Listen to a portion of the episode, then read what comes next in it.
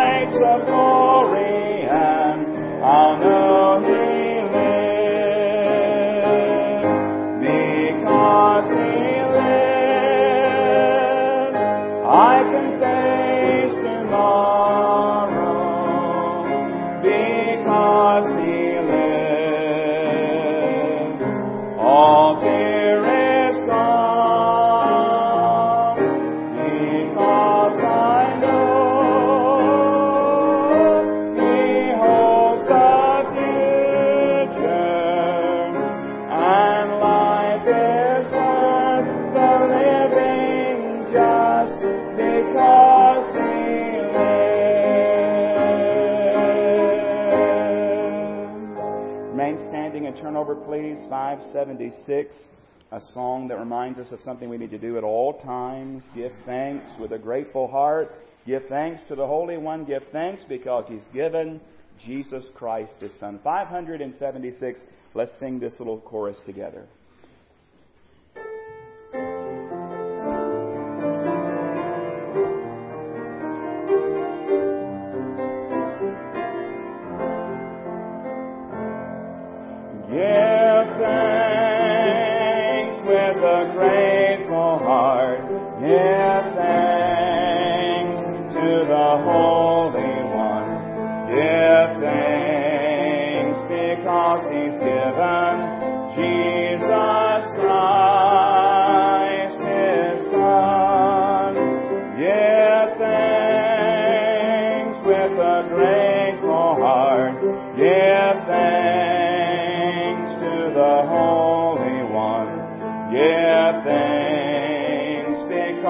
Because given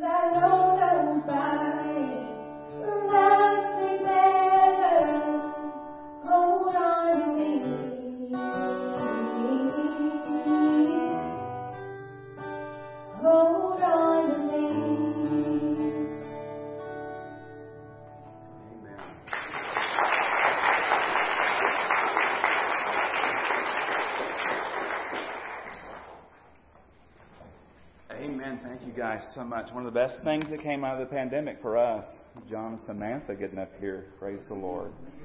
All right, well, take your Bibles, please, this morning and go to the Gospel of John, please, the first chapter, John chapter 1.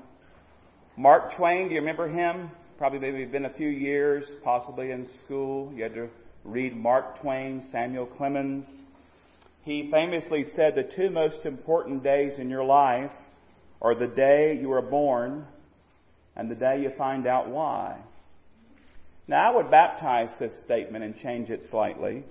I would say the two most important days in your life are the day you are born and the day you are born again. But I don't want to miss what he was trying to get at when he said his statement. He was obviously talking about identity and purpose and the reason why you are upon planet Earth. Now we know as believers, the Bible says that ultimately we exist, we're here to honor God and glorify Him and to shine the, shine the spotlight on Him. But God has made us all different. Have you noticed that? Just look around today, and uh, not everybody's just like you. And uh, not everybody's alike here. We're all different. And because we're all different, because God made us different, we can glorify God in various ways and in different ways in our life. Now, John the Baptist that we're studying right now had no problem with um, figuring out his identity or his purpose in life. In fact, we're going to see today that John's going to pass one of the most difficult tests that a person can face in life, and that is the test of popularity and notoriety and fame. In other words, when large crowds appear, when everybody seems to be supporting you, it seems, uh, it can be hard to stay humble and to stay grounded. I think about Billy Graham. I've read um, two books on him recently, and I'm reading his actual autobiography right now. But two new books that came out uh, one by his pastor Don Wilton, another by another evangelist and pastor named Greg Laurie. And then I thought, well, I read those two, I might as well read his. And one of the reasons that God so mightily used him is because Billy Graham passed the test. He was still humble, he was still grounded. And John the Baptist likewise passed the test, and we're going to talk about that today. Now, today we're going to read together uh, John chapter 1, and it's a little bit longer passage, John 1, 19 through 37. But I want you to know before we read it, we're going to see a snapshot from three different days in John's life. Three different days we're going to read about here. We'll see a snapshot from day one, a snapshot from day two, and a snapshot from day three. If you have it, if you'll follow along as I read John chapter 1, beginning at verse 19, reading down through verse 37. Now this is the testimony of John when the Jews sent priests and Levites from Jerusalem to ask him, who are you? It's an important question, mind you. He confessed and did not deny, but confessed, I am not the Christ. And they asked him, What then? Are you Elijah? He said, I am not. Are you the prophet? And he answered, No. Then they said to him, Well, who are you? That we may give an answer to those who sent us. What do you say about yourself? Another important question. He said, I am the voice of one crying in the wilderness, Make straight the way of the Lord, as the prophet Isaiah said. Now those who were sent were from the Pharisees, and they asked him, saying, Well, why then do you baptize if you're not the Christ, nor Elijah, nor the prophet? John answered them, saying, I baptize with water, but there stands one among you whom you do not know. It is he who, coming after me, is preferred before me, whose sandal strap I am not worthy to loose. These things were done in Bethabara, beyond the Jordan, where John was baptizing. Now notice verse 29, the next day. Now we're on day two. The next day, John saw Jesus coming toward him and said, Behold, the Lamb of God who takes away the sin of the world. This is he of whom I said, After me comes a man who is preferred before me, for he was before me. I did not know him but that he should be revealed to Israel. Therefore I came baptizing with water, and John bore witness saying, I saw the Spirit descending from heaven like a dove. And he remained upon him. I did not know him, but he who sent me to baptize with water said to me, Upon whom you see the Spirit descending and remaining on him, this is he who baptizes with the Holy Spirit. And I have seen and testified that this is the Son of God. Now, verse 35, again the next day. So now we're on day three. Verse 35. Again the next day, John stood with two of his disciples, and looking at Jesus as he walked, he said, Behold the Lamb of God. The two disciples heard him speak, and they followed Jesus. Now imagine, if you will, all the crowds that were going out to hear John the Baptist as he was there preaching repentance and he was baptizing all these people in the Jordan River.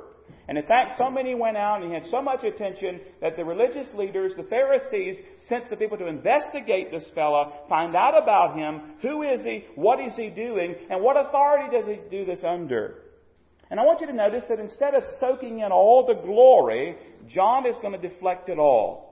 Now the question is, how was he able to do this? I mean, imagine throngs of people just gathered and hearing and being baptized, and you're getting all this attention, and then John is going to just deflect it all, give it all away, in fact, even give away his disciples. How did this go about? Well, from this passage, may I suggest to you three things that John knew that helped him to pass the test. And the three things that John knew from this passage are three things that you and I need to know as well. And I want to share those three things with you quickly and as we think about this episode and these three days from John's life. And I want you to notice first of all that John knew who he wasn't. John knew who he was not. He knew who he wasn't. Look at verse 19 again. They send these Jews and pre- the Jews send the priests and Levites and they ask him, Who are you? Can I just say to you, the way you answer that question says a lot about you, literally, and it actually says more than you might realize. Who are you? How do you describe yourself? When John was asked this question, Who are you? he basically had to deny a lot of identities.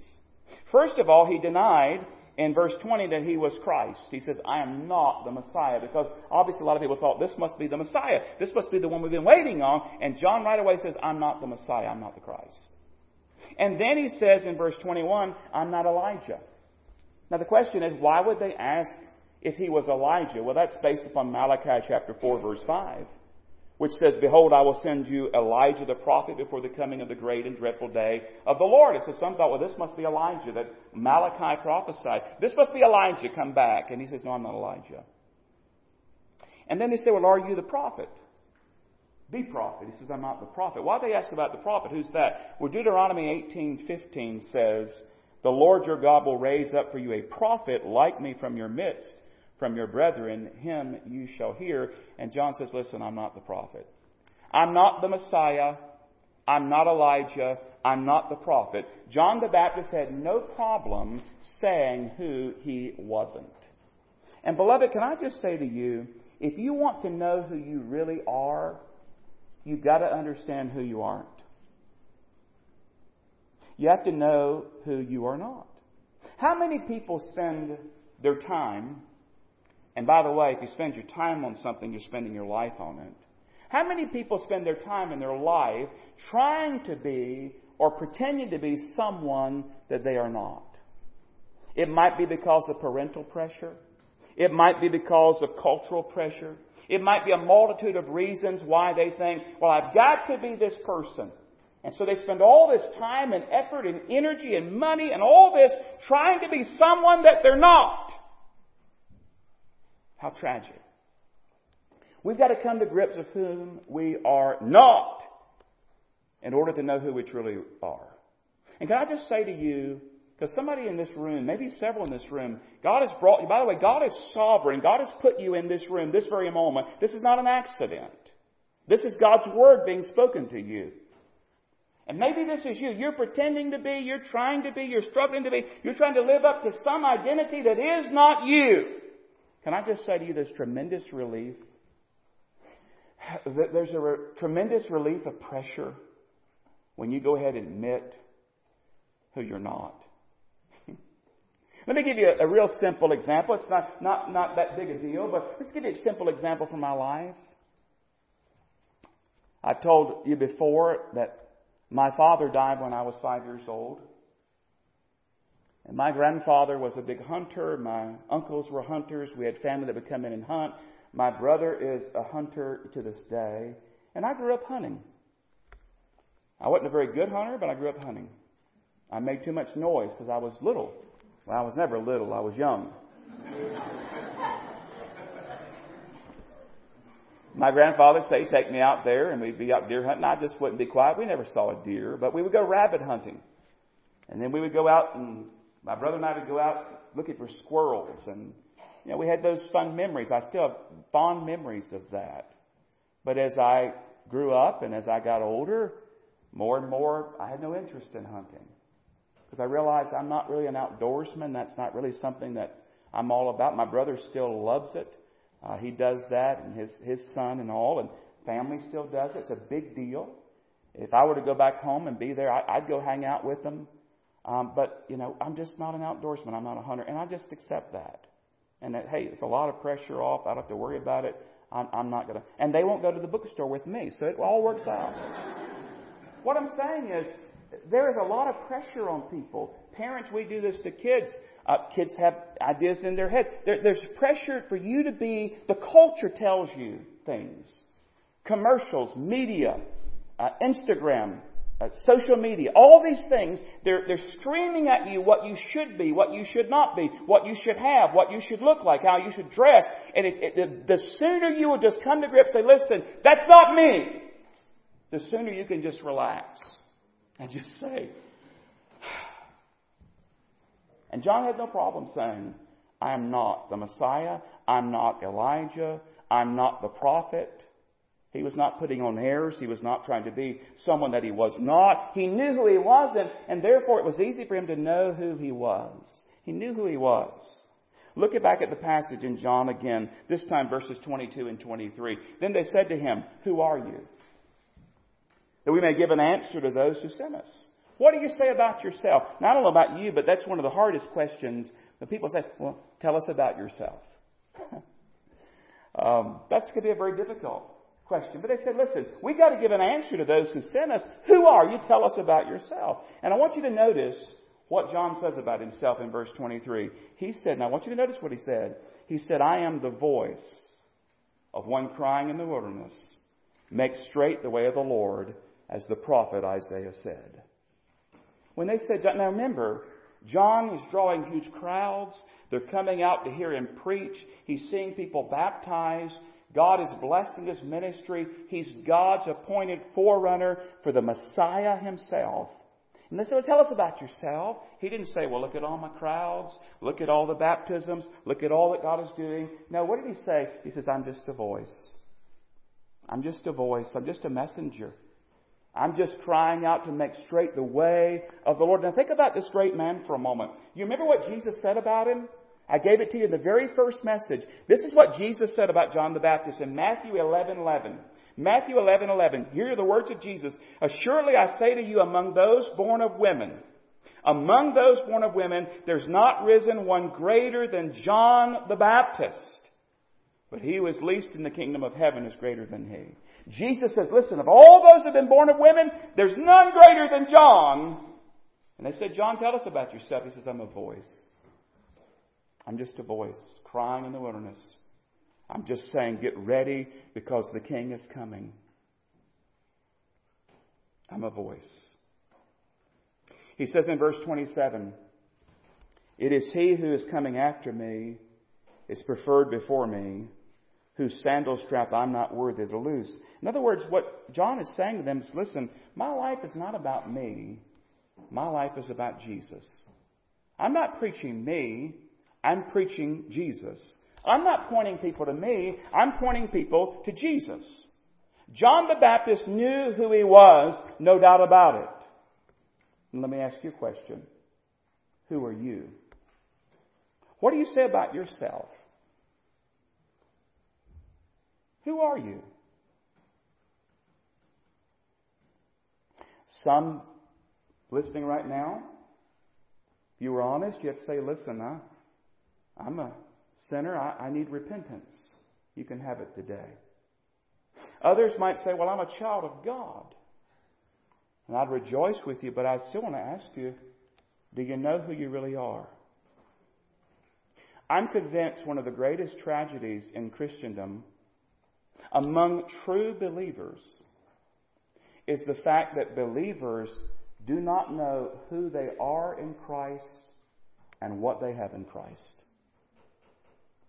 And, they go through life struggling in so many ways because they don't know who they are in Christ and what they have in Christ. And by the way, can I just remind you that our identity is to be found in Christ? We look at on our world and our world's sick. It's in sick shape. Sad. We're seeing things and hearing things and people are struggling with things that, and we look at it, we just can't imagine some of us.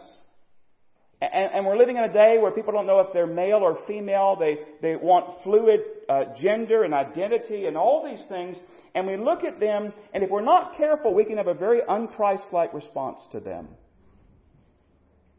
What we need to do is pity those people and pray for them. You know why? Because they're looking for Jesus.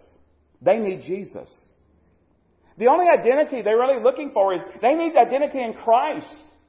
And the Bible says that those who don't have Christ are in darkness and the devil's blinded their eyes and, and they're there groping along and that's why they're confused. That's why they don't know if they're a man or a woman or something else. And they don't know a lot of the basic things of life that you and I take for granted because they don't know the Lord. And they need Jesus. We shouldn't laugh at them or poke fun of them or anything. We should pity them and pray for them and share with them the glorious gospel. That, hey, what you're looking for, His name is Jesus. And He'll give you meaning. He'll give you identity. He'll give you purpose. He'll give you significance. He'll give you forgiveness. He'll change your life as He gives you life. But I'm talking about believers today. Do you know who you are in Christ? Do you know what you have in Christ? Now think about it. John the Baptist here, he passed the test. And I want you to look at verses 35 to 37 again. It says, Again the next day, John stood with two of his disciples. And looking at Jesus as he walked, he said, Behold the Lamb of God. This is after he baptized Jesus. He's testified that Jesus is the Son of God. Behold the Lamb of God. I want you to notice verse 37. The two disciples heard him speak. Now watch this next part. And they followed Jesus. In other words, these two standing with John as his disciples, they hear John's words, Behold the Lamb of God, and they leave John and follow Jesus. And can I just say to you that no doubt John rejoiced when they left. Not because he didn't like them, not because he didn't love them, not because he didn't appreciate them, but because John knew something else. John knew who Jesus was. He knew who Jesus was. If you get this third one right, it'll help you with the first two. If you know who Jesus is, it'll help you to know who you aren't and who you are. I want to just point out uh, three statements that John made about Jesus here. Two of them are very similar. We could say more, we could talk more about what John said about Jesus, but I just want to focus on three. Verse 29, look at what he says about Jesus. The next day, John saw Jesus coming toward him, and he said, Behold, the Lamb of God who takes away the sin of the world. Then verses 35 and 36. Again, the next day, John stood with two of his disciples and looking at Jesus, and as he walked, he said, Behold the Lamb of God. And then I want you to notice another statement in verse 34. He says, And I have seen and testified that this is the Son of God. Now, John here in these few words that he shares, he testifies that Jesus was the Lamb of God, the Son of God, and the one who takes away the sin of the world. In these brief statements, John talks about the incarnation. You say, well, what's that? Well, it's just a $20 word that means that God became man without ceasing to be God. We celebrate it at Christmas time. The incarnation. He's the Son of God. He, he ventures into the atonement that is, that Christ, He takes our sin upon Himself. He paid for our sin. He takes away the sin of the world. That's why He died on the cross. And He also ventured into the deity of Christ. By the way, He was a rugged outdoorsman. He was a, a camel hair wearing, leather belt wearing guy out there crying out, eating locusts and wild honey. But look at his theology. I mean, look at what he's saying here. He mentions the deity of Jesus Christ. He says, this is the Son of God. In other words, John says to his disciples and anybody else who heard him, this is the Savior. This is the one we've been waiting on. This is the Messiah. This is the Savior. And beloved, when you get this down, when you meet Jesus as your Savior, and you recognize who He is, it's so clarifying in so many other areas. Life is too short to get this wrong. You recognize that, don't you? Life is short. It's short. I had a old picture from high school pop up on my Facebook memories and I shared it and I had to get a calculator out to figure out how long ago that was. 27 years ago. Seems like yesterday. And I guess that means tomorrow will be 27 years again. That's how fast life goes. And life is too short for you to waste your life trying to be, pretending to be someone that you're not. Searching and groping, wondering, what am I about? What, what's my life about? You need to know who you are not. You need to know who you are, and the key to that is to know who Jesus is. We make it hard, you know why? Because we make it about ourselves. We make it about ourselves. We try to find ourselves and fulfill ourselves and all. We wrestle with identity. Why? Because it's all about us instead of about Jesus when your identity becomes Jesus. In other words, your life is all about Jesus. It centers upon Jesus. It revolves around Jesus. It's focused on Jesus. It's amazing how all that other stuff falls into place. The Bible says it this way in Matthew 6:33, "But seek ye first the kingdom of God and his righteousness, and all these things." If you go read that passage, it's about the needs of life, the necessities of life, what we're going to eat and drink and all this. Well, you know, you just focus on Jesus. All these other things have a way of clarifying as God provides. We have a hard time figuring out who we are. You know why else? Because uh, our motives aren't pure. Why? Because we want it to be about us instead of about Him. Now, I don't, I don't want to overly simplify life today. I don't mean to do that at all. But I do want to bring some clarity to life today. And that is this life, really, for the believer, is all about knowing Jesus. And that's what life is all about knowing Jesus. And like John, we've been put here to know Jesus and help others to know Jesus. If you're working in Bible school this week, can I just remind you, Bible school this week is all about Jesus. When those boys and girls come, let's point them to Jesus. Let's love them like Jesus. As we're serving, let's do it for Jesus. Whether you're, you're, you're putting a hamburger on a plate, or you're taking a crew around, or you're getting a water balloon thrown at you, whatever happens this week. It's all about Jesus. That's why we're here. It's not about us. It's not about Red Hill Baptist. It's not about numbers. It's not about any of that. It's about Jesus. And when John the Baptist looks at it, he sees all these people. He says, Who are you? He says, I'm a voice. Make way for the King. Our lives are for Jesus. Our bodies are for Jesus. Our talents are for Jesus. Our time, our talents, our gift. And beloved, can I just tell you, if you live this way, there's tremendous joy. We get miserable when we so focus life on ourselves. You ever known a self-centered person? Don't look around.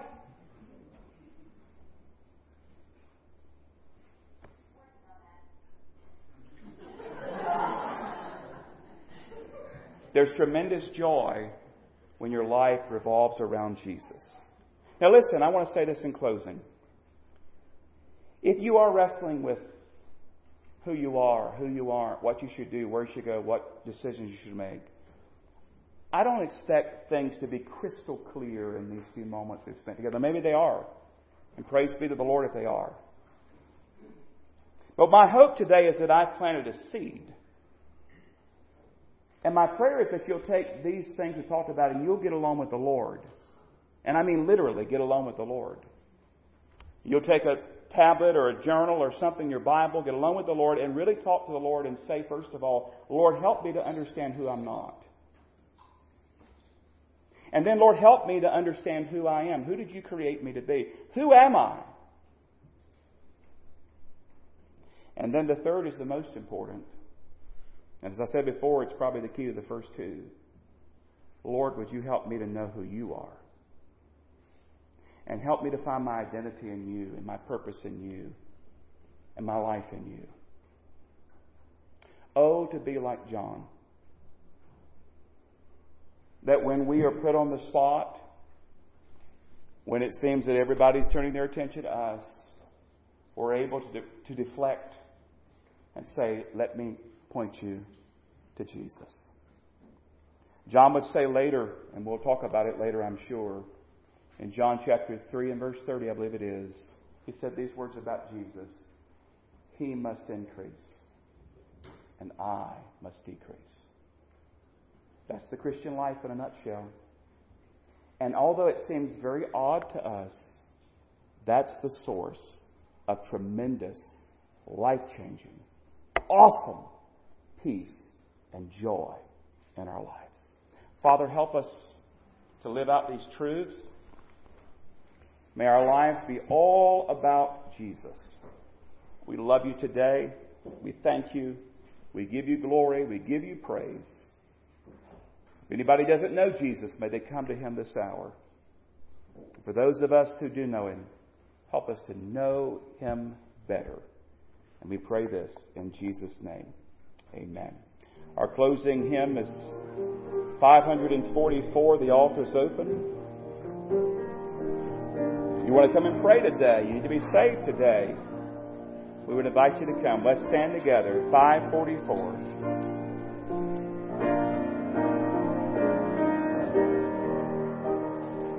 Have ah.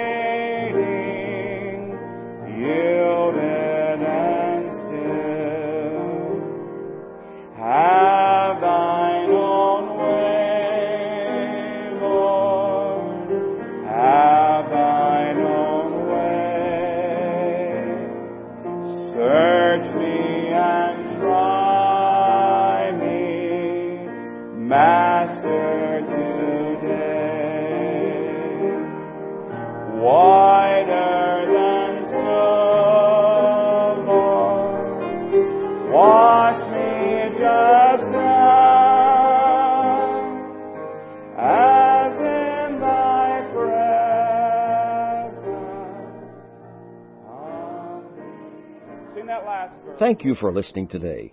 We trust that our time together was a blessing to you. If you'd like to connect with us, you'll find us on Facebook, YouTube, Apple Podcasts, and of course on our website at redhillbaptist.org. Until next time, may the Lord richly bless you.